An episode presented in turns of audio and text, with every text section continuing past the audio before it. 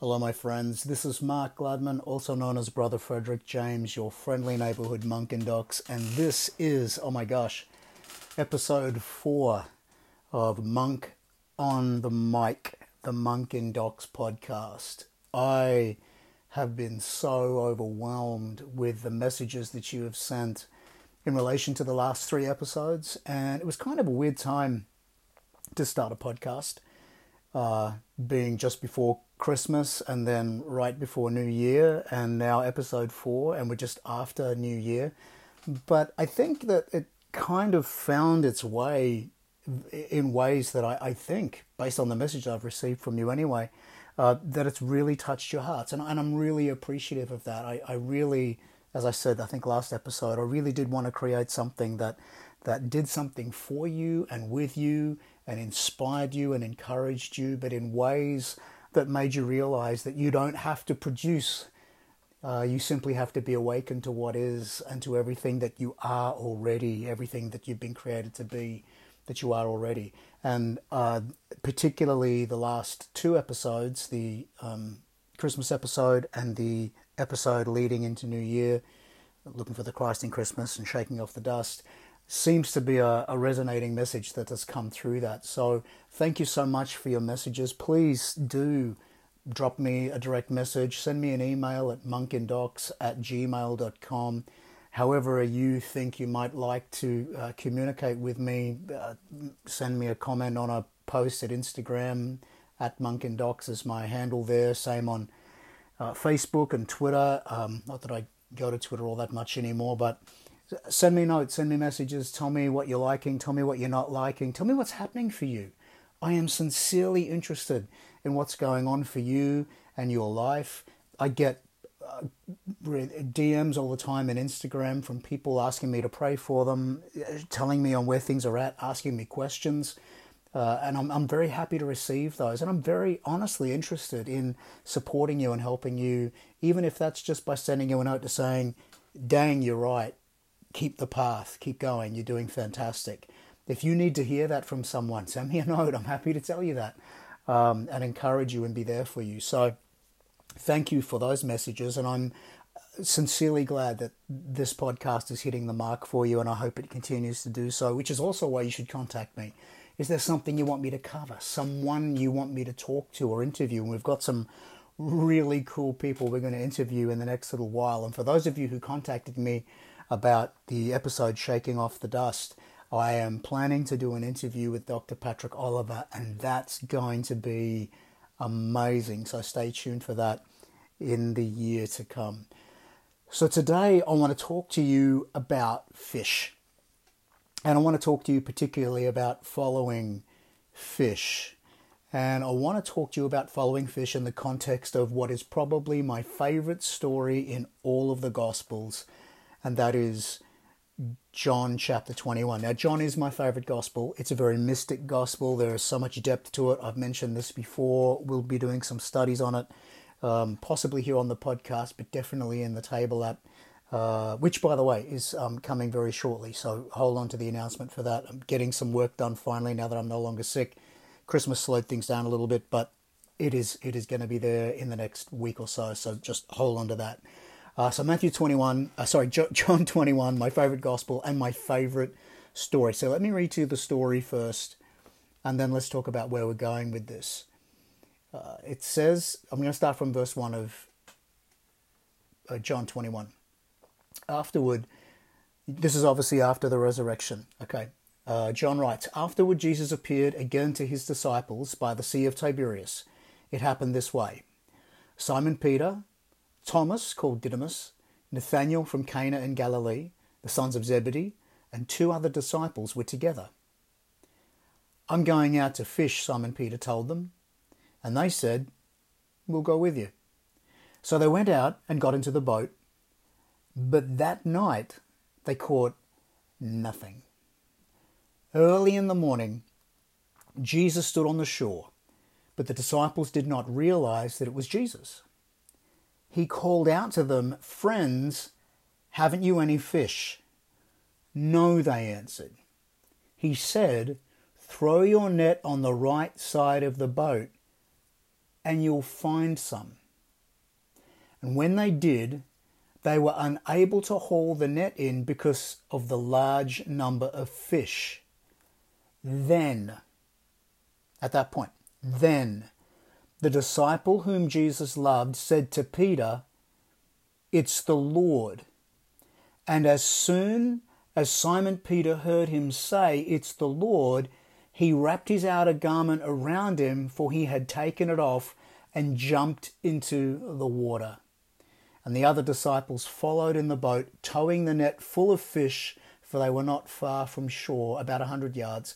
And when they landed, they saw a fire burning of burning coals there with fish on it and some bread. Jesus said to them, Bring some of the fish you have caught. And Simon Peter climbed aboard and dragged the net ashore, it was full of large fish, 153, but even with so many, the net was not torn. And Jesus said to them, Come and have breakfast. Now, I love this story, and here's why. You've heard me talking a little bit, or you might have seen me mention in some of my posts or articles about this thing that our Jewish um, friends have as part of their tradition, which is called Midrash. Midrash, in its very simplistic form, it's, it's a lot more deeper than this, but in its very simplest form, Midrash was uh, a collection of stories that um, the rabbis would create as backstories to the text of Scripture. And they would use those as teaching tools.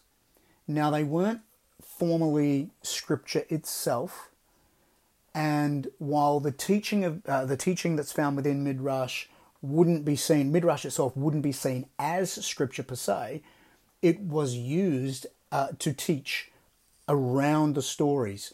Um, again, very simplistic, and it's not necessarily speaking directly to this, but uh, there's a great analogy that a rabbi, and I can't remember the rabbi's name, I did a post about it a couple, uh, about a year ago now, where a, a rabbi spoke about the Torah being written with black fire on white fire.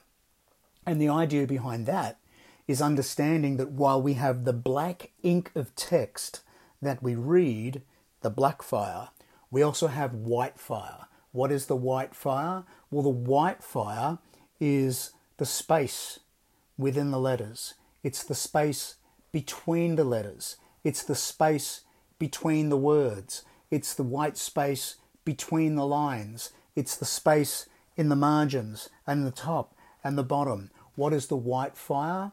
The white fire is the wisdom and so on that comes from looking behind the black fire, right? And so Midrash sort of fits in that sort of white fire sort of zone, which, and I did, I did this as part of a degree a little while ago. I, I went actually quite in depth on it, and Nellie did this as a dissertation. Uh, but I and, I, and I may still do it. It interests me greatly that many of the early Christian communities, I think, may have continued this tradition of creating stories behind the stories to help them live out the scripture itself. So, for instance, and this isn't my own uh, thesis, this comes from an Australian theologian by the name of Mark Cadwallader, who greatly informed the papers that I wrote um, on this idea.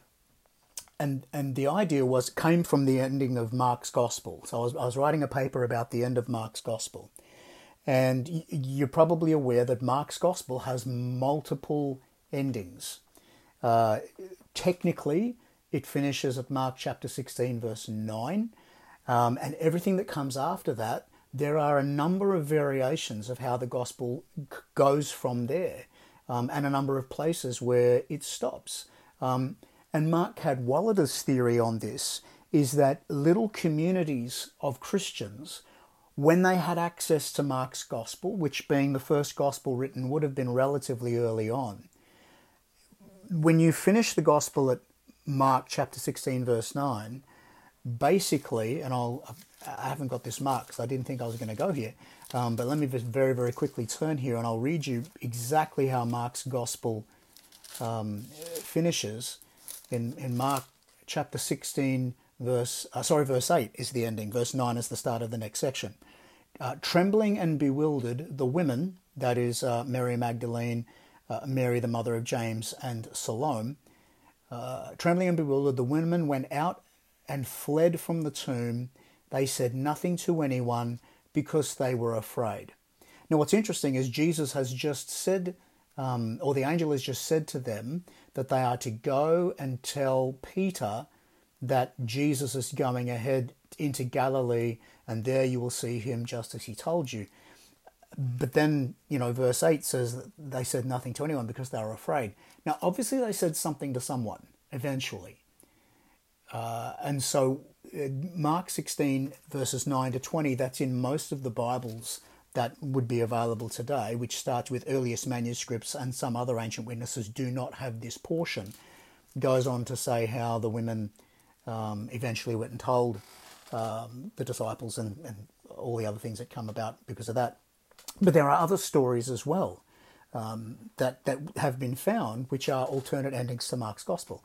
And Cadwallader's theory is that each community wrote those as they responded. When they asked the question, well, if we were those women, and this angel had said to us, Go ahead and what would we do? How would we do that? And the stories that have been written are stories that I guess express how they would have gone with this, right?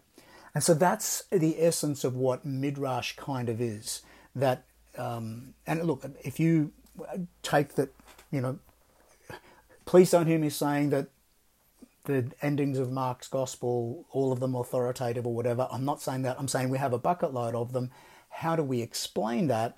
And I think Cadwallader's theory, again, it's not mine, it's his, um, is absolutely brilliant to consider that different communities came up with responses that were based on how they thought they had to live out the story of Jesus in their own communities.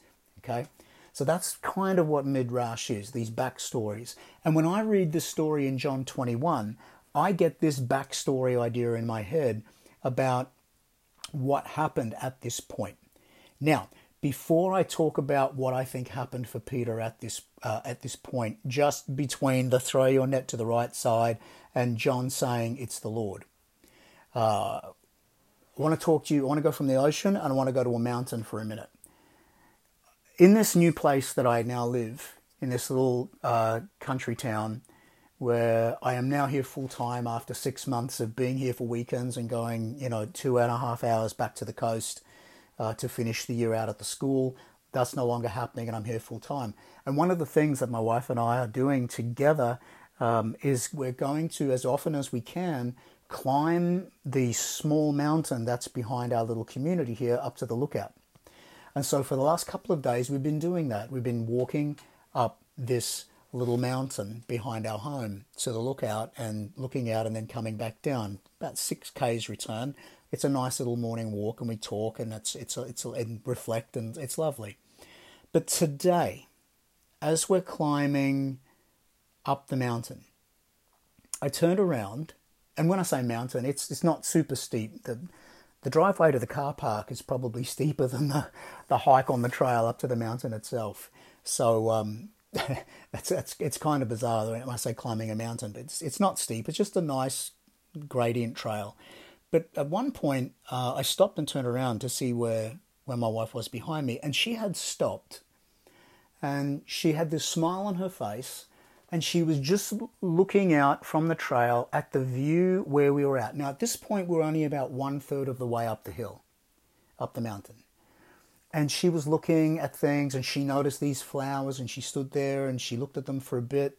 Um, and I think then she noticed a butterfly on a little tree beside her and she watched it for a little bit and then she took a photo and then she stood up and she looked again at the view and then she turned around looked at me and smiled and kept walking since I would. And I watched her doing this.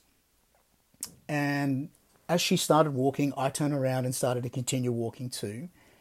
And as I did that I noticed a few things going on for me. Now I come from a trail running background and I still run a lot and I I've had some time off and I'm building again, so I haven't run for a while. But I know that when I run, there are a couple of things that are true that came to my mind as I started to walk again, just watching what happened for my wife just then. When I'm climbing a hill, and I noticed I did this as I was walking as well, as I'm climbing the hill, and I don't know about you, but for me, I generally look one of two places. I either look at the trail just a few steps in front of me, starting to think about where I'm going to put my feet. And when you're running, probably a smart place to look. When you're walking, maybe not as big a deal. But that's where my eyes sort of generally hit. And probably out of the habit of, you know, nearly, it is 10 years now of, of running trails and stuff. Either that or I'm looking up the hill, up the mountain, not up the trail, but up to the mountain to where the end point is, or I think the end point is. And if I'm not looking up the mountain because I don't know where the end point is, I am looking along the trail, but I'm looking right to the end of it to the point where it disappears, thinking, I've got to get to that point. And so, in these two places where I'm looking, the first kind of represents the next step. And so, walking up the trail, my eyes are looking at the trail just a few uh, feet in front of me, and I'm thinking in my head, where am I going to step when I'm going to get there? So, I'm thinking about the next steps of making it up this mountain. Or I'm either looking at the end point of the mountain or the end point as far as I can see of the trail, thinking that's where I need to get to. So my eyes, as I'm climbing this mountain, are either looking at the end game or they're looking at what I have to do next.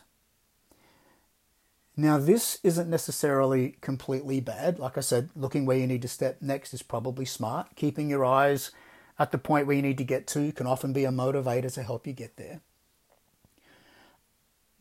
But I also noticed something because I walked a few more steps as I was thinking about this, and I got a little bit ahead uh, of my wife, so I stopped to wait for her. And when I did, I noticed that stopping to look around it really does open your eyes to a number of things.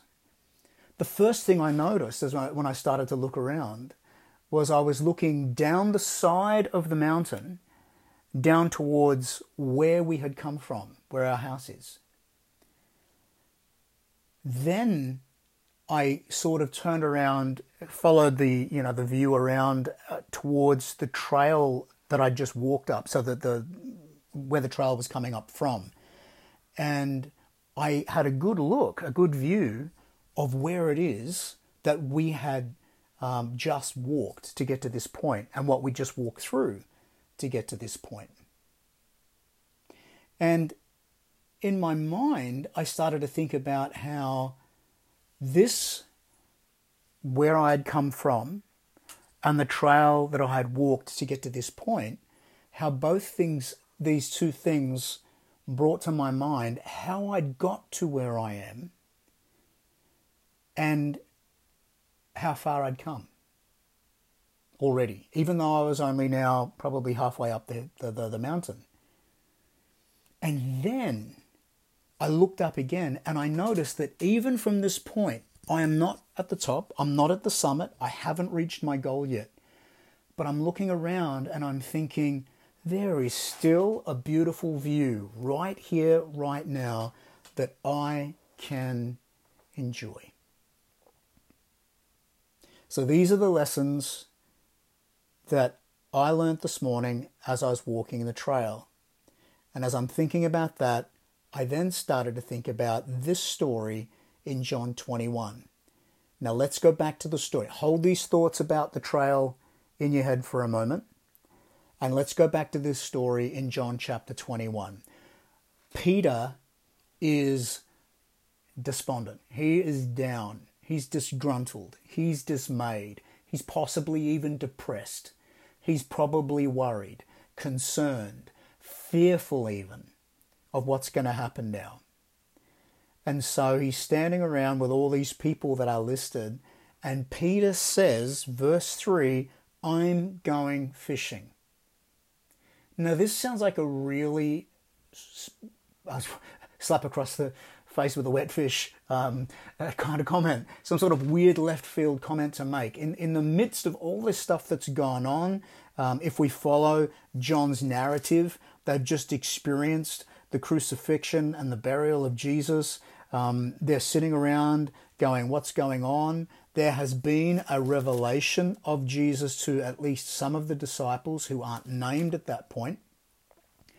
Uh, Jesus has appeared to Thomas. And then they're sitting around going, What's going on? And Peter says, I'm going to go fishing. Now, why did he say he's going to go fishing? Now, I imagine it's because Peter was a fisherman. Peter caught fish. That was his trade before he began following Jesus. And I imagine that in his mind, he's thinking, I don't know what else to do. Now, some people believe that Jesus, uh, Peter said this because he felt that they needed food. Probably so. Although I imagine that the women who had been supporting the movement to this point probably didn't just pour their money in one point. So, but but maybe they were hungry. Maybe they needed to make some money and they were going to sell the fish. Or maybe they just didn't know what else to do. And Peter said, What do I know to do? I know how to fish. At least that will give me some space to sit and think and contemplate and go over in my mind what the next step is, what's going to happen, what are we going to do. Whatever the case, he goes fishing. He puts his hand to something in the midst of his despondency and weirdness in where they are going to go now on this journey that looks like it's it's ruined. Remember, they were expecting this this Messiah and and this uh, you know big thing to happen, and it didn't happen the way that they expected it to. Uh, which is why some people believe, you know, Judas betrayed Jesus, that he was trying to bring about what he thought Jesus was talking about quicker. That if he got Jesus arrested, Jesus would have to do the whole overthrow of the government thing early. But it didn't happen that way. And so you've got a lot of confused fishermen walking around going, uh, What is happening? What's going on? And so they're going out and they go fishing. And there's this dude standing on the side of the uh, lake or wherever they are, um, first thing in the morning after they'd been out there all night, hadn't caught a thing. Even rubs it, well, doesn't rub it in a little bit, but throws the question out Friends, have you any fish? Maybe they thought it was some guy who wanted to buy some fish once they were ready. Whatever it is, they do not recognize that it is Jesus. And when they say no, this stranger to them on the side of the water says, Throw your net on the right side of the boat and you will find some. Now, this is where my little midrash kicks in. Because Peter hears this. He sees this guy on the side of it. Do you have any fish? And he says, uh, No. He said, well, we'll throw your net on the other side and maybe you'll get some. And so as they're doing it and they're throwing the net in, you can probably hear Peter saying, Who does this guy think he is? But, but why does that sound so familiar? Why do I feel like I've heard something like this before? And then they get such a large catch of fish they can't haul the net into the boat because if they did, they would capsize and sink the boat, which is why they rowed it back and then pulled the net in. Ah, but there's all these fish suddenly caught in a net. And I imagine that Peter has this series of flashbacks where he follows the fish. And I imagine it probably started when he remembers a time not long before that particular event where they are on their way to the temple. And when they arrived, the collectors asked for the temple tax. And the collector said to Peter, Doesn't your teacher pay the temple tax? And Peter replies, Well, yep, they do. Um, and so he goes to get the money from Peter. uh, from from Jesus, and they don't have it. And there's a little bit of a teaching thing that happens there. But then Jesus says this to Peter, this is in Matthew 17. He says, But that we may not offend them, go to the lake, throw out your line, take the first fish you catch, open its mouth, and you'll find a four drachma coin. Take it and give it to them for my tax and yours. Now, there's a whole bunch of other stuff we can talk about in this teaching, but what I want you to note is the fish. Peter has this flashback to this. I remember that day when Jesus told me to go catch a fish, and I pulled a coin out of its mouth to go and pay the temple tax. I remember that. And then from there, I imagine that his mind skips back a little bit more to a point when Jesus has all these people who've come out to watch him teach. And he says to the disciples, I've got compassion on these people. They've been out here three days. They've got nothing to eat. This is in Mark chapter 8, by the way, and some other places too. Uh, I, I, if I send them hungry, they'll collapse on the way home because it's some distance. And all the disciples are like, But where do we get them enough bread to eat out here? We're in the middle of nowhere. And Jesus says, Well, how many loaves have you got? And they say, Seven. So he tells all the crowd to sit down, and then he takes the seven loaves, gives thanks, breaks them, sets them before the people. Verse 7 They had a few small fish as well. And he gave thanks for them also and told the disciples to distribute them, and the people ate and were satisfied. And I imagine that that would have equally triggered the time, and there was 4,000 people there that day, seven loaves, a couple of fish. And then a little bit before that, we see this, this story where Jesus is teaching and looking after the people. And there's a great crowd coming out. And he says to Philip, Where are we going to get bread for these people? And he said, John says, this is in John chapter 6, by the way. And Philip says, Eight months' wages would not buy enough bread for each person to have a bite. And another of his disciples, um, Andrew and Peter, Peter, oh, this was Peter's brother, uh, Andrew, speaks up and says, There's a boy with a small, a five small barley loaves and two small fish, but how far will they go with so many? And Jesus says, Have everyone sit down. And of course, he gives thanks for the food. They distribute it all.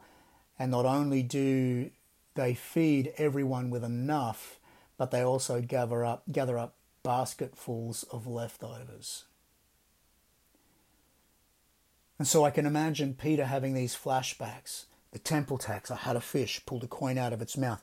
That's right. Jesus fed 4,000 people and then fed 5,000 people with uh, uh, loaves and a couple of fish. And then I imagine him jumping back a little bit more where there's this teaching that Jesus gave them in one of his parables where he says in Matthew 13, verse 47, once again, the kingdom of heaven is like a net that was let down into the lake and caught all kinds of fish. And when it was full, the fishermen pulled it up to the shore and they sat down and collected the fish in baskets. And I can imagine him thinking, yeah, that's right. Jesus taught about fish and how our work was going to be like fishing. In fact, his mind would have skipped back a bit more, I imagine, where in Matthew chapter 11, he is speaking to uh, the disciples and a crowd after they were talking about John the Baptist. And he says, For John came neither eating nor drinking, and they say he has a demon. The Son of Man came eating and drinking, and they say, Here is a glutton and a drunkard, a friend of tax collectors and sinners. And in Peter's mind, I can imagine, I can I remember Jesus sitting with these people, eating bread and fish, and and fellowshipping with people who, in our minds, should have not have been fellowshipping with, and yet Jesus was very welcoming and embraced them all, and everybody got cranky with him because of that. And then I imagine finally that there is a point where the final flashback happens and Peter remembers the story from that we read in Luke chapter 5. And I'll read it to you so you can hear the similarities here. And this would have been the one that triggered things for him. One day, as Jesus was standing by the lake of Gennesaret, with the people crowding around him and listening to the word of God, he saw at the water's edge two boats left there by the fishermen who were washing their nets. He got into one of the boats, the one belonged to Simon, and he put him out a little to the shore, and then he sat down and taught the people from the boat.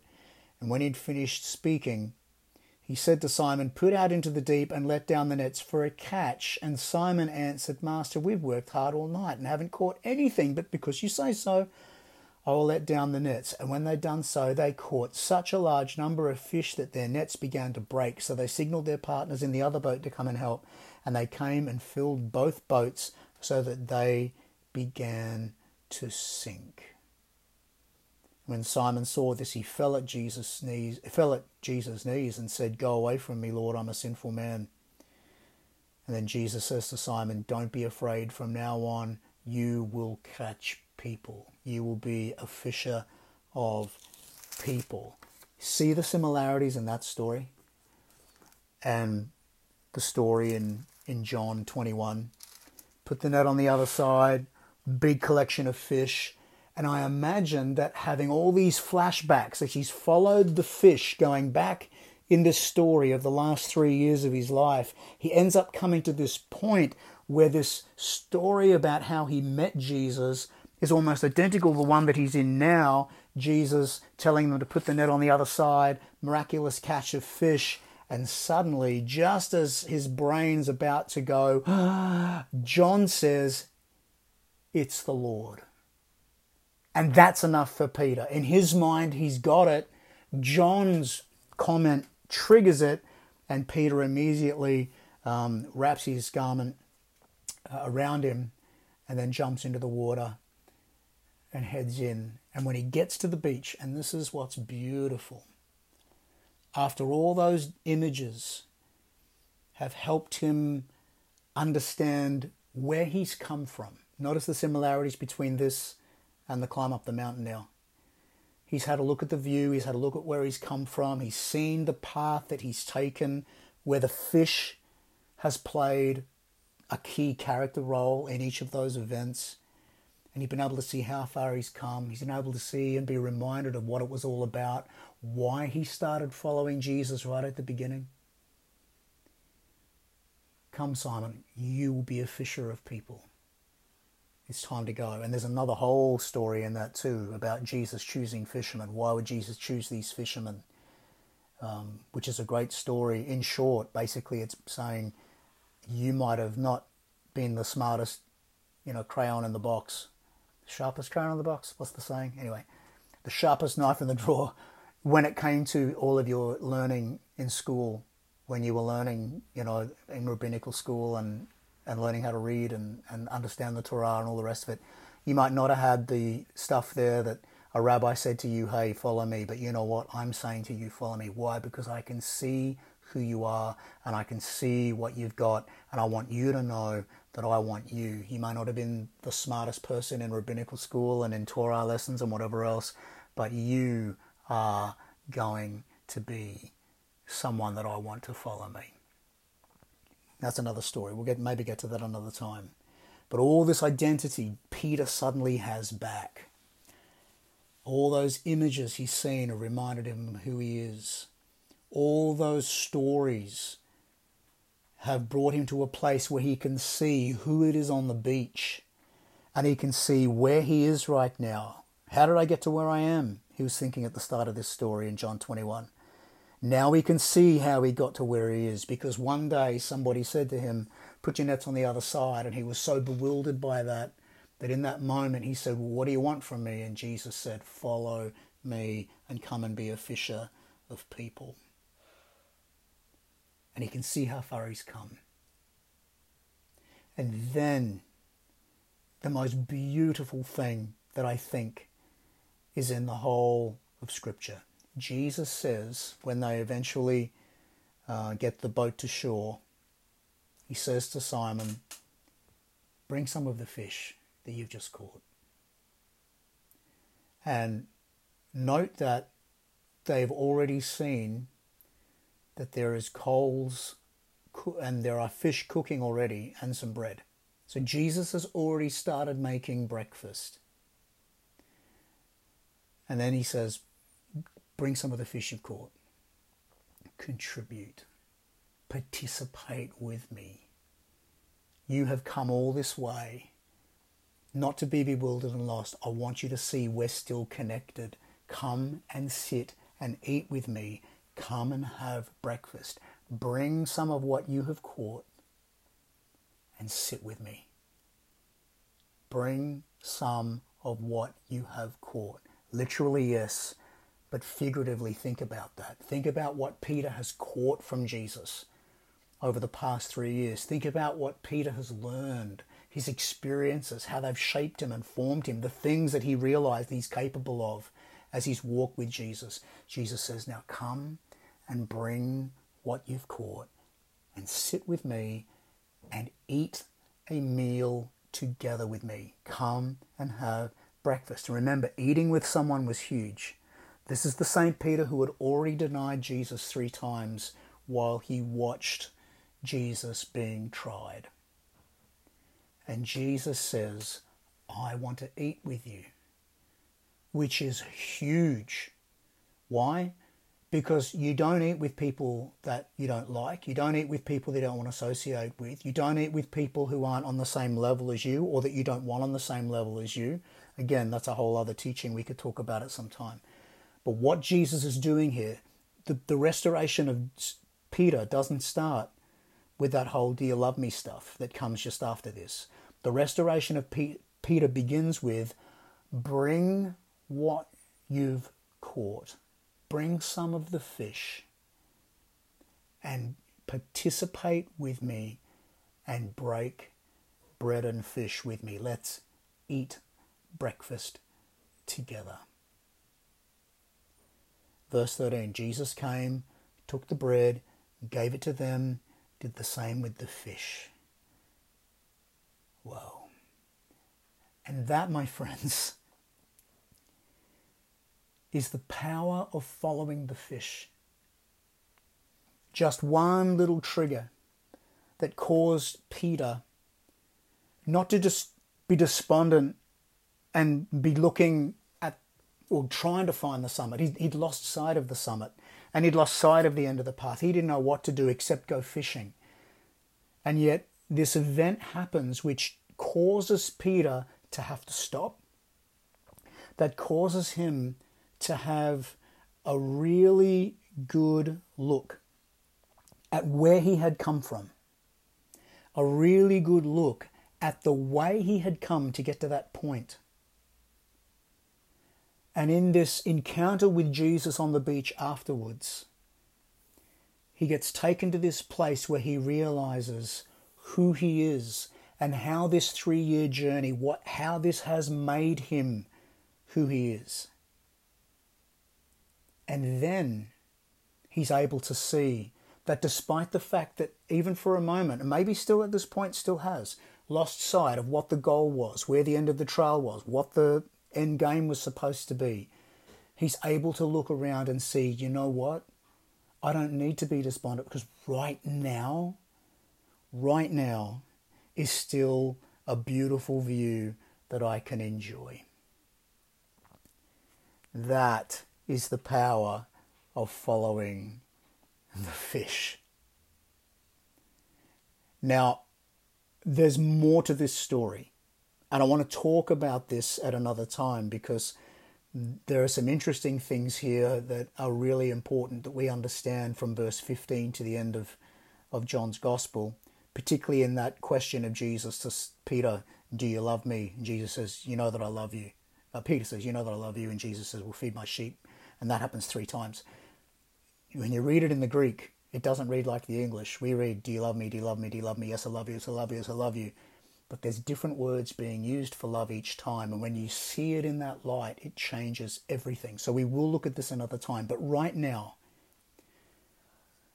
I want you to think about the lessons that I learned from my wife on the mountain this morning. And I want you to think about this story of Peter, who, in following the fish and these events where the fish featured through the last three years of his life, bring him back to this place where he knows where he is, whose he is, what he's about, can celebrate the fact that despite the point that they haven't reached the summit or even the end of this part of the trail, they can celebrate that it looks absolutely beautiful where they are right now.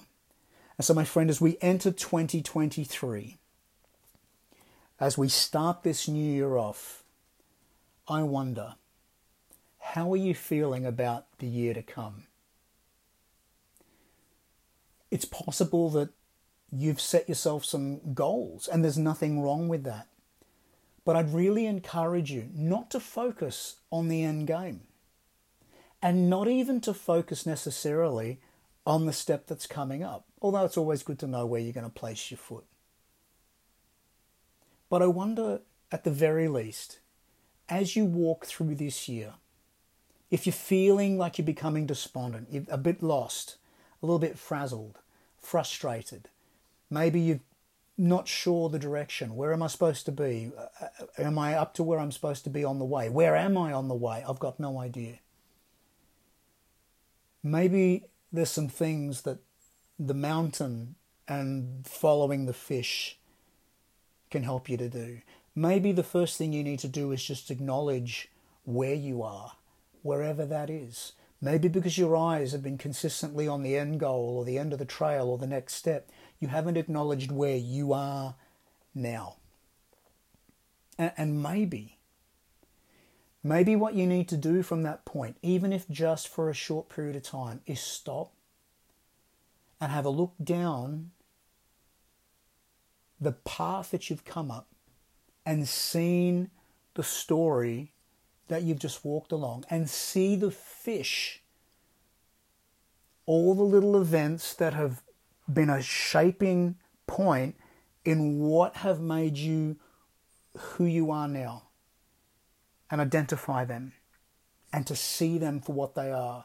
There will be good stuff, there will be bad stuff in there. Be careful because some of those things may be triggering for you, and we you need to be careful how you deal with that. Absolutely. But look at how you've come through those those points where you've seen um, yourself grow and climb, and don't just see you know the things that have happened where those, you know, the fish has been, whatever your fish is figuratively, think of also the things you've come through as you've followed the fish. And then see where you started from as you followed the fish backwards, like Peter, and you see where it all began, you see where it started, and you're reminded of why you're on this journey in the first place. You're reminded of uh, how far you have come. And even if that's a short way, it doesn't matter. You're further on than where you were when you started. And you can see the person you were when you started, and you can see where you were at when you started. You can see what you had when you started. You can see whatever it was that you had been moving on from or moving towards from where you were. But celebrate that. Be reminded that where you have come from and the journey you have taken that following the fish back has reminded you of has made you who you are today. And you can be proud of that and you can celebrate that. Because right here, right now, is the point at which Jesus says to you, Bring some of the fish that you've caught. Bring some of what you've caught along the way. And then sit down with me and let's eat breakfast together. Come and show me how you've grown. And then let's sit down and let me remind you that even though you haven't reached this pinnacle, this height, this end game yet, you're still worthy to eat with. Why? because you're you. It's not about you getting to the goal that makes you worthy of who you're supposed to be. It's just the very fact that you're you. And I'm going to sit with you right now. And we're going to stop right here on this trail, beside this lake, next to this fire, wherever it happens to be, and stop and come and have breakfast. And be reminded of who you are. And then, before you move on, as you sit there eating breakfast with Jesus, being reminded of who you are in Christ, look out and see that even from here, the view is beautiful. You don't know what the view is going to look like when you get to the top. But look around and see what the view looks like from here and enjoy it and celebrate it and embrace it and allow it, let it bring you joy that you've got to this place where you can look around and see this view and celebrate in that. Ah, my friend. And then ask yourself this question, but only at this point ask yourself this question Where is the fish going to go next? And when it does, just like Peter did, I mean, he had to trail, trail the trail backwards, but if he follows it forward, he literally followed the fish right through to where he was. So the question Peter would be asking now, and the question you could be asking now is, well, I need to keep my eyes open for the fish. Where is the fish taking me next? Where is this fish leading me? And how do I make sure I keep my eyes on that fish? Because I know that when I follow that fish, somehow every step of the way, Jesus is going to be there. And of course, this is not something that you'll just do once. There'll be lots of times as you continue on your journey that you're going to have to stop and follow the fish backwards, see where you've come from, do exactly the thing we've talked about here. But know this, my friend. I get that we can get discouraged and despondent and be in despair and lost and not know where we're going and not sure why we've come this way. But if you take the time to stop and take the time to breathe in, breathe out, to follow the fish and to see all these things, I tell you what, when you look up to look at the view, like I did on the mountain this morning, yeah, it's not at the very top, but I tell you what, there are some beautiful spots on the way up that I think I need to stop in a little bit more because they're just as, if not possibly even more so, beautiful from those places that aren't the end game, but they're there because they're part of the journey. I'll leave you with this. We have a little saying in motorcycle world. I, I ride motorcycles. I've been riding. I had my bike license before my car license, and I remember one of my good friends, Warwick Milne, telling me this one day. He said, "Mark, the reason we ride motorcycles is because getting there isn't half the fun; it's all the fun." And I think that is an incredibly spiritual statement to make. Because it's the spiritual journey is not about making it. The spiritual journey is how we are formed and shaped and grown and stretched and are awakened more and more and more into the image of who God is and what the world around us has for us. That's the spiritual journey. Getting there isn't half the fun. Taking the journey is all the fun. Just like Israel in the desert, like I said last week. It's not the travel, it's the transformation along the way. And my friend, as you stop on the path, as you follow the fish backwards, see where you've come from, as you celebrate how far you've come and what you are and how you've been made to be who you are today, and as you sit up and look out at the beautiful view and celebrate the fact that you're higher than where you were when you began. May grace, peace, love, and hope buoy you and be with you every step of the way. And most of all, enjoy your breakfast with Jesus. That's it for today, my friends. Peace and love to you. We'll see you next episode of Monk on the Mic. Bye for now.